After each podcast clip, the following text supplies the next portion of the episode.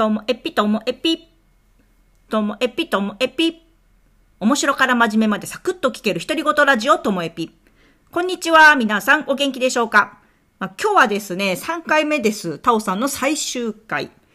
えっと、1回目がタオさんのこのデザイナーとしてのこうキャリアについて聞いてきて、こう2回目ではそのコミュニティについて話して、コミュニティから今度は個人にフォーカスされてきたかと思うんですけども、なんか、えっと、今回がその個人、自分っていうものについてみたいな話と、あとはこう最後の方には、これからのタオさんとか、あとデザイナーさんのこうキャリアがこう積み重なってきたその先に何があるのかみたいな感じで、えっと、この今回のお話、締めくくりとなっております。はい、最後まで楽しんで聞いてください。どうぞ、どうぞ。誰も自分のことを認識してないといないのと一緒だ。っていう感覚と、えっと、体があるんだから自分っていう物体が存在してるんだ。っていう感覚と、うん、えっと、社会があってその中で生きている。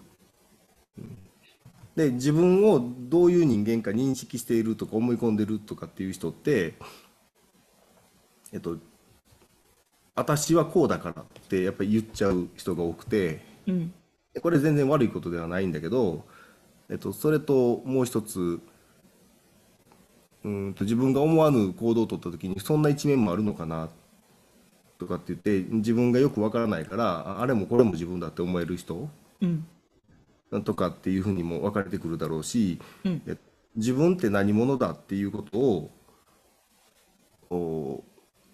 えるきっかけをどこで、うん、えー得るか得ないかとかっていうことがその周りの友達のルール感とか周りの友達の目とかをルールにしないが初めかなと思っててね、うん、これが多分行動を制限してることが多いと思うの。あ友達たちのルールとか空気感みたいなことが、うんうん、とチャンスを逃してる。うん、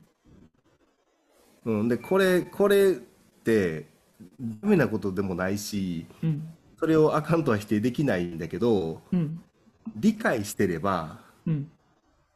俺はこう生きるからって言えると思うのね。そうだね。その、その時が来たらね、そのちゃんとこう言えるみたいなのは理解してるかどうかだよね。うん。で、これ、これって、どう、まあ、分かる分からんの話じゃないんかもしれないけど、うん、どういうきっかけでそういうふうにうん、うんこの自意識との戦いなのか、うんうん、なんだろうその枠とは違う考え方もあるんだよっていうことを体感できるんかなっていうことを、うん、結構考えますね。ああ、いいね。なんか私は明確に自分が自分についてちゃんと考えれたのってやっぱり自分のことを誰も知らないところに行った時なんだよね。うんうん。あの、大学、うんと、2年生の夏かな ?2 年生の夏に、あの、青春18切符をさ、買って、一人旅に出たんだよね。うん、で、普通列車でさ、札幌から、えー、茨城の友達のところまで行ったんだけど、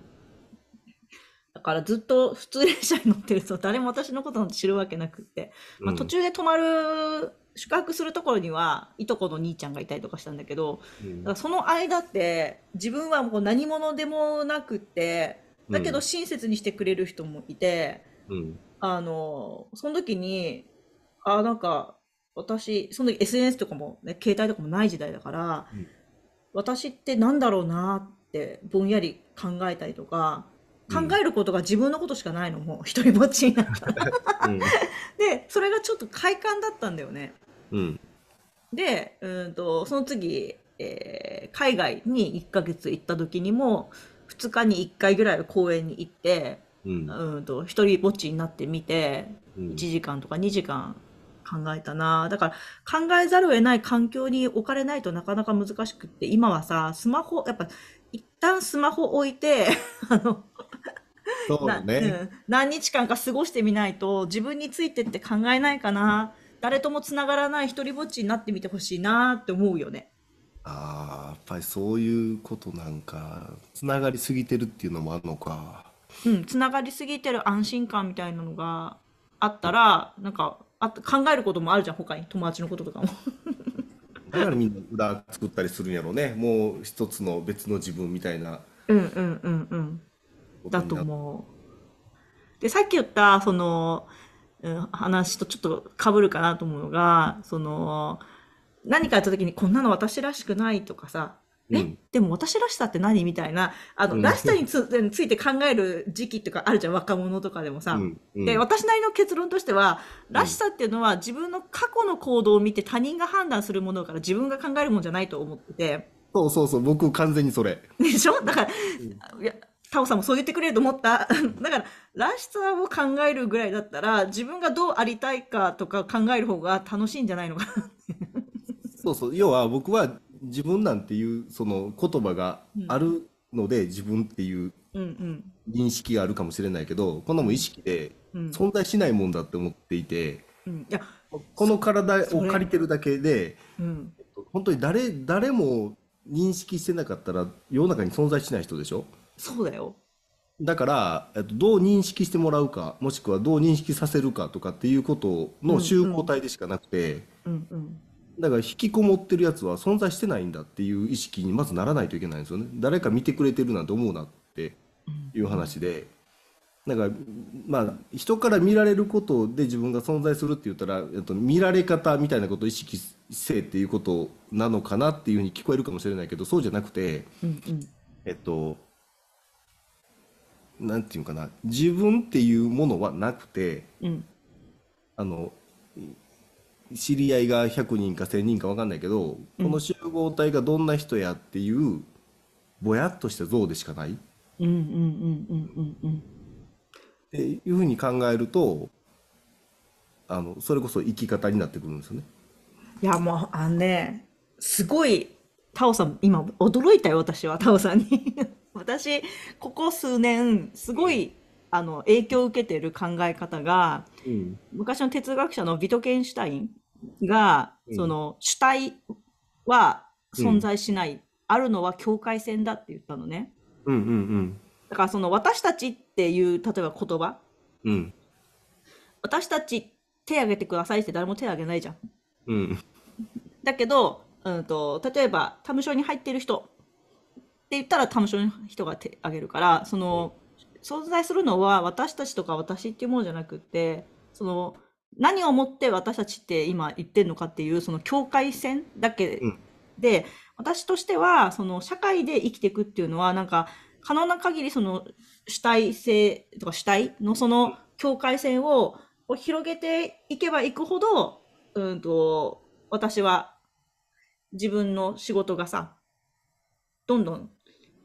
広がっていくって思うし、うん。社会で生きていく意味っていうのがあると思うし、いや、中にはね、深いつながりだけでいいんだよっていう人もいるけど、私は自分の仕事柄さ、その主体をどう捉えていくのか。で、でもその主体っていうのは別に、えっ、と、十勝、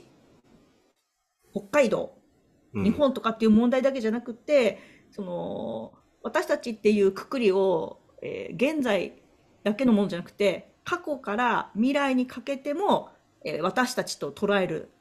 っていうのもあるし、うんうんうん。人間だけを私たちじゃなくて、うんえー、と動物も含めて私たちいやいやいや自然も含めて私たちと考えるんだみたいな、うん私たちっていう境界線をどう作っていくのかっていうのがこの社会で生きていくことにすごい関係あるなって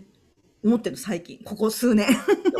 当然、当然そうで、うんうんえっと、例えば、養老たけさんなんか言ってるのは、環境と自分みたいな話をね、してて、うん環境のことを考えようっていう言葉があるけど、あれはおかしいっていうふうにおっしゃるんですね。まあ、社会も一緒だと思ってて、うん。環境のことを考えるって、自分たちは物を食べるわけで、で、それはどっから来てんのって考えてきたら、うん。ね、えっと、環境のことを考えるイコール自分のことを考えてるのと一緒なんだよっていう、うんうん。そこの境界線みたいな話でね。うんうんだから、社会のこと、環境のこと、自分のこととかっていうことって実はないんですよね。うんうん。全部が、あと全体のことを考えている。うん。で、この境さっき言った私たちのたちの境界線っていうのを、うん。ぐにゃぐにゃぐにゃぐにゃ動きながら、うん。今言う私たちはここですよ。今言う私たちはこの境界線ですよって言ってこれ実は境界線があるような感覚やけどそれもじどういうのグラデーションでね。うんうんうんもちろん。全てがぼやっとした塊みたいなもので、えっと、交差したりすり抜けたり関わったりとかっていう中で生きていってるっていううん。これが綺麗なボーダーがパキッと分かれていてここからは、まあ、日本ですここからは韓国ですみたいなその線があるように感じちゃうんうんうん。でも環境なんてそんなものは関係なくて。うん。でこういう感覚の、まあ、これ哲学の話になっちゃうんかもしれないけどでこれこういう感覚に、えっと、なる若い時になるとうん社会の見え方が一挙に変わるんやろうなと思っていてうんうんうん僕はこれをもっと早く知りたかったなと思っちゃう。いや、私もだよ。でね、私はさ、そのさっきのコミュニティの話とこう重なるのが、そのコミュニティも境界線みたいなもんじゃん。うんででいろんなところに所属してるっていうんだけど、なんかその、で、自分の中にはあるコミュニティととあるコミュニティが重なってる部分とかもあったりするの友達関係とかでさ、うんだからそのコミュニティの境界線をどれだけこうぼやかしていけるのかっていうのがなんか自分の中で自分がやりたいことだったりするのね。あ面白いですねうんうん境界線をぼやかすっていいそうそうそうそう。うん。くくっちゃうと入りにくくなるしさ、出るのに罪悪感感じたりするじゃん。だけどそこをさ、もうちょっとぼやかしてこようみたいな感じ。うん。大体うん例えばデザイナーなんかやってると、うん。そのいつまで現役でいるのっていうことがまず一つですよね。で、えっはいと、学校の先生僕みたいにやり始めてそっち側にどっぷりなる人も結構いいて、うん。で自分の性分的にはその流れ可能性高いなと思ってるんだけど、うん。まあ、どこまで現役でいるのは結構大事かなと思うかな。そうデザイナーとしての現役っていうのは自分でその終わりを決めるのそれともあの周りからの仕事がなくなった時が終わる時とかっていう感ああ覚なのどっちの先生もいます。うーん。自分で辞めるって事務所畳むって言って畳みはる人もいるし、うんまあ、仕事がある限りやってる人もいるしね。だからうん80近くなってもデザインやってる人もいるし、うん。うん。うん、でこの上がり方みたいなことをそろそろ考えますよね。ああえそれはタオさんの中では？いやなんかねそのデザイナーとしての上がり方っていうよりも僕はなんかね、その何かことを起こすっていうことに結構ワクワクするのでうん何をしたいかはまだないんだけどうん何かことを起こしたいんですよ。でつまり、えっとえっと、今の仕事ってクライアントワークの場合は仕事の依頼者がいてその依頼者に対してお答えするっていう仕事なので。うんでメーカーにいる時は、えっと、自分たち、ね、研究開発の人間がいて、ね、上司がいてみんなで商品を作って世の中に出すっていうことをやっていてうん今は受ける一方なのでね。うん。で一緒に商品開発しましょうって言われてすることもあるけれどもそれも基本的にはまあ依頼者のお金でやってることで、うん。うん、何もことを起こしていないんですよね。うんうん。お手伝いしてるだけ。でそろそろねなんかあの5年ぐらい前に自分たちでことを起こして商品作って、うん。まあ、何商品か作って売ったり、ね、製造したりしたこともあったんだけどうんなんかことを起こすっていうことが、まあ、この10年で何か見つけてやらないと面白くないだろうなと思ってる。うーん。じゃあ具体的に何かっていうのはまだないけどっていうこと？具体的には分かんない。分かんない。うーん。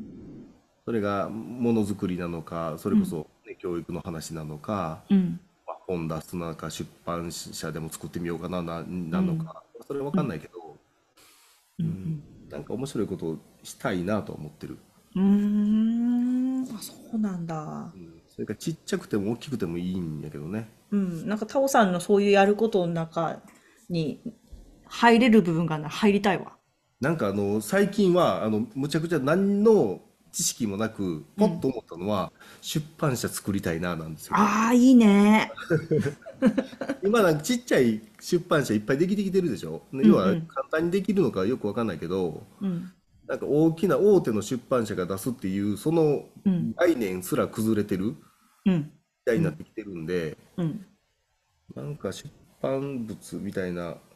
できないかなとか、うん。うん。うん。ういろん。んな学問をもうなんとか学ってつけてしまえば、うん。ありとあらゆることが学問になっていくっていうふうに思ってて、うん。うん、なんか本当しょうもないことでも学問になるのちゃうかって、うん。うん。なんかそういうことを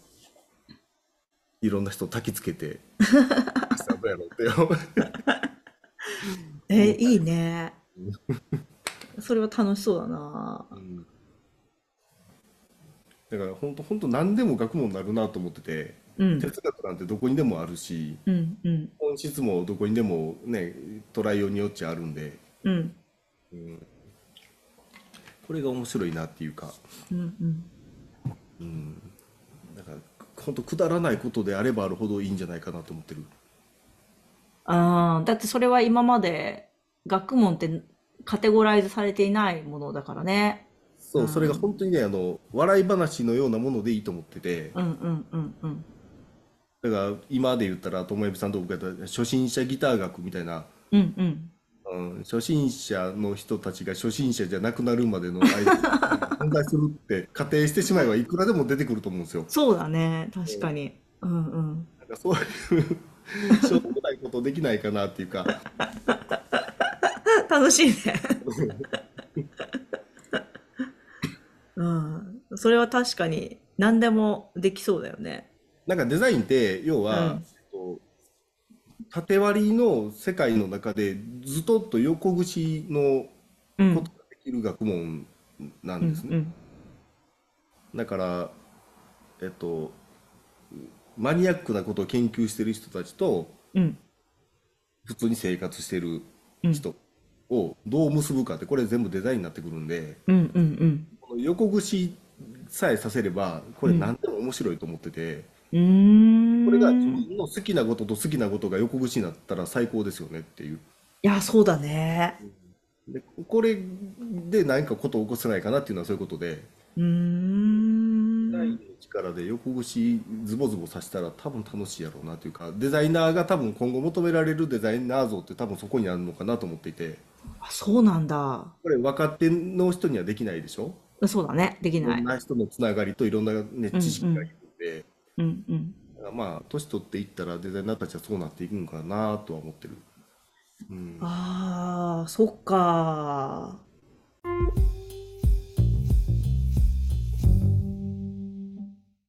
はい。いかがでしたか？なんかその最後の方の話は、そのデザイナーさんって、その今パッケージデザインをしているっていうところから、その、これからそうじゃないタオさん、そのデザイナーだからこそできるっていう話を聞いたときに、なんか一見全然違うような仕事に見えるけども、そのデザイナーとしてやってきたってことが活かされるっていう、そのセカンドキャリアじゃないですけれども、なんかキャリアがどんどん変わっていく感じを自分で見据えてるのが、なんかいいなって思って聞いてました。私自身はずっともうあの教育で生きてきて教育以外のことちょっとやってみても全然いいアイディアなんて浮かばないから私は教育でしか生きていけないのかなと思ってたんですけどもでもその教育っていうものでも自分のこう携わり方っていうのは変えていけるしこれからじゃあ自分がどうなっていきたいのかなっていうのをタオさんの話聞きながらまだまだ自由に描けるはずなんだなっていう可能性を感じた。そんなね話だったんですよね。だから喋った後なんか自分の中にモヤモヤしたいろんなこう課題とか考えたいことが残る。私そういうの好きですね。すっきりするよりもこうモヤモヤする方が後に続く感じあるじゃないですか。だからこのモヤモヤ感がたまんないなって思いました。はい。私自身はすごく楽しかったです。皆さんも楽しんでいただけたでしょうか。また対談。誰かとしたいなと思っております。さようなら。